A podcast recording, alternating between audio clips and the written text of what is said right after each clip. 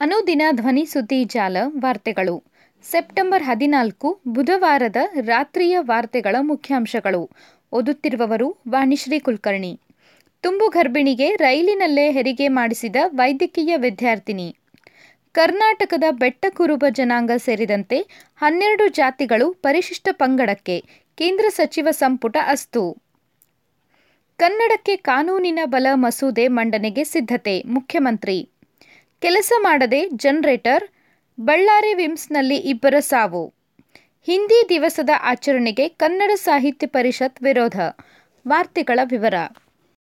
ತುಂಬು ಗರ್ಭಿಣಿಗೆ ರೈಲಿನಲ್ಲೇ ಹೆರಿಗೆ ಮಾಡಿಸಿದ ವೈದ್ಯಕೀಯ ವಿದ್ಯಾರ್ಥಿನಿ. ಸಿಕಂದ್ರಾಬಾದ್ ಮತ್ತು ವಿಶಾಖಪಟ್ಟಣದ ನಡುವೆ ಚಲಿಸುತ್ತಿದ್ದ ರೈಲಿನಲ್ಲಿ ನೋವಿನಿಂದ ಬಳಲುತ್ತಿದ್ದ ತುಂಬು ಗರ್ಭಿಣಿಯೊಬ್ಬರಿಗೆ ಅಂತಿಮ ವರ್ಷದ ವೈದ್ಯಕೀಯ ವಿದ್ಯಾರ್ಥಿನಿ ಹೆರಿಗೆ ಮಾಡಿಸಿದ್ದಾರೆ.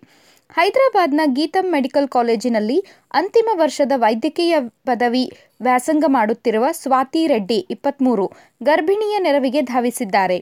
ಮಂಗಳವಾರ ಮಧ್ಯರಾತ್ರಿ ಒಂದು ಮೂವತ್ತರ ಸುಮಾರಿಗೆ ಸ್ವಾತಿ ವಿಜಯವಾಡ ಬಳಿ ಸಿಕಂದ್ರಾಬಾದ್ ಮತ್ತು ವಿಶಾಖಪಟ್ಟಣ ಎಕ್ಸ್ಪ್ರೆಸ್ ರೈಲು ಹತ್ತಿದರು. ಎಸಿ ಕೋಚ್ಗೆ ಪ್ರವೇಶಿಸಿದಾಗ ಅಲ್ಲಿ ಶ್ರೀಕಾಕುಳಂ ಜಿಲ್ಲೆಯ ಮೂವತ್ತು ವರ್ಷದ ಮಹಿಳೆ ಹೆರಿಗೆ ನೋವು ಕಾಣಿಸಿಕೊಂಡಿತ್ತು. ಗರ್ಭಿಣಿ ಜೊತೆಗಿದ್ದ ಕುಟುಂಬ ಸದಸ್ಯರು ನೆರವಿಗಾಗಿ ಮನವಿ ಮಾಡುತ್ತಿದ್ದುದನ್ನು ಗಮನಿಸಿದರು. ಈ ಸಂದರ್ಭದಲ್ಲಿ ವಿದ್ಯಾರ್ಥಿನಿ ಸ್ವಾತಿ ಗರ್ಭಿಣಿ ನೆರವಿಗೆ ಧಾವಿಸಿದ್ದಾರೆ. ಮಹಿಳೆ ಹೆಣ್ಣು ಮಗುವಿಗೆ ಜನ್ಮ ನೀಡಿದ್ದಾರೆ. ವೈದ್ಯಕೀಯ ವಿದ್ಯಾರ್ಥಿನಿ ಸ್ವಾತಿ ಕಾರ್ಯಕ್ಕೆ ಭಾರೀ ಮೆಚ್ಚುಗೆ ವ್ಯಕ್ತವಾಗಿದೆ. ಕರ್ನಾಟಕದ ಬೆಟ್ಟ ಕುರುಬ ಜನಾಂಗ ಸೇರಿದಂತೆ ಹನ್ನೆರಡು ಜಾತಿಗಳು ಪರಿಶಿಷ್ಟ ಪಂಗಡಕ್ಕೆ ಕೇಂದ್ರ ಸಚಿವ ಸಂಪುಟ ಅಸ್ತು. ಪ್ರಧಾನಿ ನರೇಂದ್ರ ಮೋದಿ ನೇತೃತ್ವದಲ್ಲಿ ಬುಧವಾರ ನಡೆದ ಸಚಿವ ಸಂಪುಟ ಸಭೆಯಲ್ಲಿ ಕರ್ನಾಟಕದ ಬೆಟ್ಟ ಕುರುಬ ಜನಾಂಗ ಸೇರಿದಂತೆ ಒಟ್ಟು ಹನ್ನೆರಡು ಜಾತಿಗಳನ್ನು ಪರಿಶಿಷ್ಟ ಪಂಗಡಗಳ ವರ್ಗಕ್ಕೆ ಸೇರ್ಪಡೆಗೊಳಿಸುವ ನಿರ್ಧಾರ ಕೈಗೊಳ್ಳಲಾಗಿದೆ.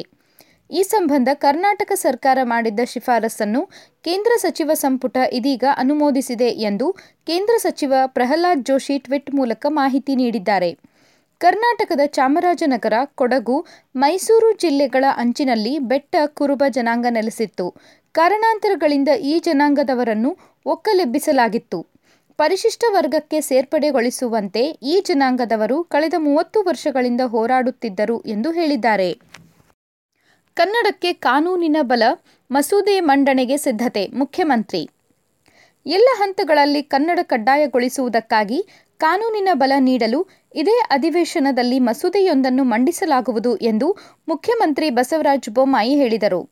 ಬುಧವಾರ ವಿಧಾನಸಭೆಯಲ್ಲಿ ಮಾತನಾಡಿದ ಅವರು, ಇದೇ ಮೊದಲ ಬಾರಿಗೆ ಕಾನೂನಿನ ಮೂಲಕ ಕನ್ನಡ ಭಾಷೆ ಮತ್ತು ಕನ್ನಡದ ಜನರಿಗೆ ರಕ್ಷಣೆ ನೀಡುವ ಕೆಲಸ ಮಾಡುತ್ತಿದ್ದೇವೆ. ರಾಜ್ಯದಲ್ಲಿ ನೆಲೆಸಿರುವ ಅನ್ಯ ಭಾಷಿಕರು ಕನ್ನಡ ಕಲಿತುಕೊಳ್ಳಲು ವ್ಯವಸ್ಥೆ ಮಾಡಲಾಗುವುದು ಎಂದು ತಿಳಿಸಿದರು. ಭಾರತ ಒಂದು ಒಕ್ಕೂಟ ರಾಷ್ಟ್ರ. ಅನೇಕ ಭಾಷೆಗಳು ಮತ್ತು ಸಂಸ್ಕೃತಿಗಳನ್ನು ಒಳಗೊಂಡ ದೇಶ. ಎಲ್ಲ ಮಾತೃಭಾಷೆಗಳು ರಾಷ್ಟ್ರೀಯ ಭಾಷೆಗಳೇ ಎಂದು ಪ್ರಧಾನಮಂತ್ರಿ ನರೇಂದ್ರ ಮೋದಿ ಅವರು ಹೇಳಿದ್ದಾರೆ. ಕನ್ನಡದ ರಕ್ಷಣೆ ಮತ್ತು ಬೆಳವಣಿಗೆಗೆ ಸರ್ಕಾರ ಸದಾ ಬದ್ಧವಾಗಿದೆ. ಈ ವಿಚಾರದಲ್ಲಿ ನಾವು ರಾಜಿ ಮಾಡಿಕೊಳ್ಳುವ ಪ್ರಶ್ನೆಯೇ ಇಲ್ಲ. ನೆಲ, ಜಲ ಮತ್ತು ಭಾಷೆಯ ವಿಚಾರದಲ್ಲಿ ರಾಜಕೀಯವನ್ನು ಮೀರಿ ತೀರ್ಮಾನ ತೆಗೆದುಕೊಳ್ಳುತ್ತೇವೆ. ರಾಜ್ಯದಲ್ಲಿ ಕನ್ನಡ ಅಗ್ರಮಾನ್ಯ ಭಾಷೆಯಾಗಿ ಬಳಕೆ ಆಗುತ್ತದೆ ಎಂದು ಬೊಮ್ಮಾಯಿ ಹೇಳಿದ್ದಾರೆ. ಹಿಂದಿ ದಿವಸದ ಆಚರಣೆಗೆ ಕನ್ನಡ ಸಾಹಿತ್ಯ ಪರಿಷತ್ ವಿರೋಧ. ಹಿಂದಿ ದಿವಸದ ಆಚರಣೆಯ ಮೂಲಕ ಕನ್ನಡಿಗರ ಮೇಲೆ ಹಿಂದಿ ಹೇರಿಕೆ ಮಾಡುವ ಪ್ರಯತ್ನವನ್ನು ಕನ್ನಡ ಸಾಹಿತ್ಯ ಪರಿಷತ್ತಿನ ಅಧ್ಯಕ್ಷರಾದ ಡಾಕ್ಟರ್ ಮಹೇಶ್ ಜೋಶಿ ಅವರು ಬಹಳ ಸ್ಪಷ್ಟವಾಗಿ ವಿರೋಧಿಸಿದ್ದಾರೆ.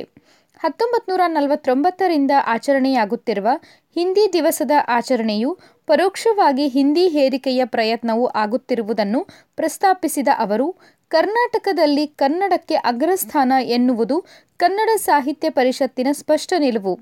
ಭಾಷೆ ಎನ್ನುವುದು ಕೇವಲ ಸಂಪರ್ಕ ಸಾಧನ ಮಾತ್ರವಲ್ಲದೆ ಸಂಸ್ಕೃತಿ ಕೂಡ ಆಗಿದೆ. ಕನ್ನಡ ಎನ್ನುವುದನ್ನು ಉಳಿಸಿಕೊಳ್ಳುವುದು ಕೇವಲ ಭಾಷೆಯನ್ನು ಮಾತ್ರ ಉಳಿಸಿಕೊಳ್ಳುವ ಸಂಗತಿಯಾಗದೆ ಸಂಸ್ಕೃತಿಯನ್ನು ಕೂಡ ಉಳಿಸಿಕೊಳ್ಳುವ ಪ್ರಯತ್ನ.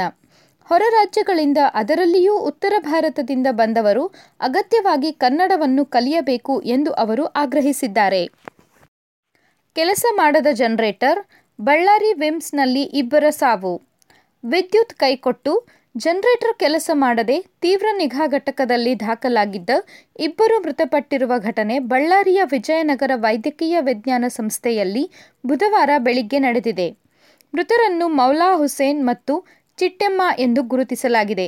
ಮೌಲಾ ಅವರಿಗೆ ಮೂತ್ರಪಿಂಡ ಸೇರಿದಂತೆ ಗಂಭೀರ ಸಮಸ್ಯೆಗಳಿದ್ದವು. ಚಿಟ್ಟೆಮ್ಮ ಅವರಿಗೆ ಹಾವು ಕಡಿದಿತ್ತು. ಕರೆಂಟ್ ಕೈ ಕೊಟ್ಟಿದ್ದಕ್ಕೂ ಸಾವಿಗೂ ಸಂಬಂಧವಿಲ್ಲ ಎಂದು ವಿಮ್ಸ್ ಮೂಲಗಳು ತಿಳಿಸಿವೆ. ವಿಮ್ಸ್ನಲ್ಲಿ ಬೆಳಿಗ್ಗೆ ಆರರಿಂದ ಹತ್ತು ಗಂಟೆಯವರೆಗೆ ಕರೆಂಟ್ ಇರಲಿಲ್ಲ. ಜನರೇಟರ್ ಇದ್ದರೂ ಕೆಲಸ ಮಾಡಲಿಲ್ಲ.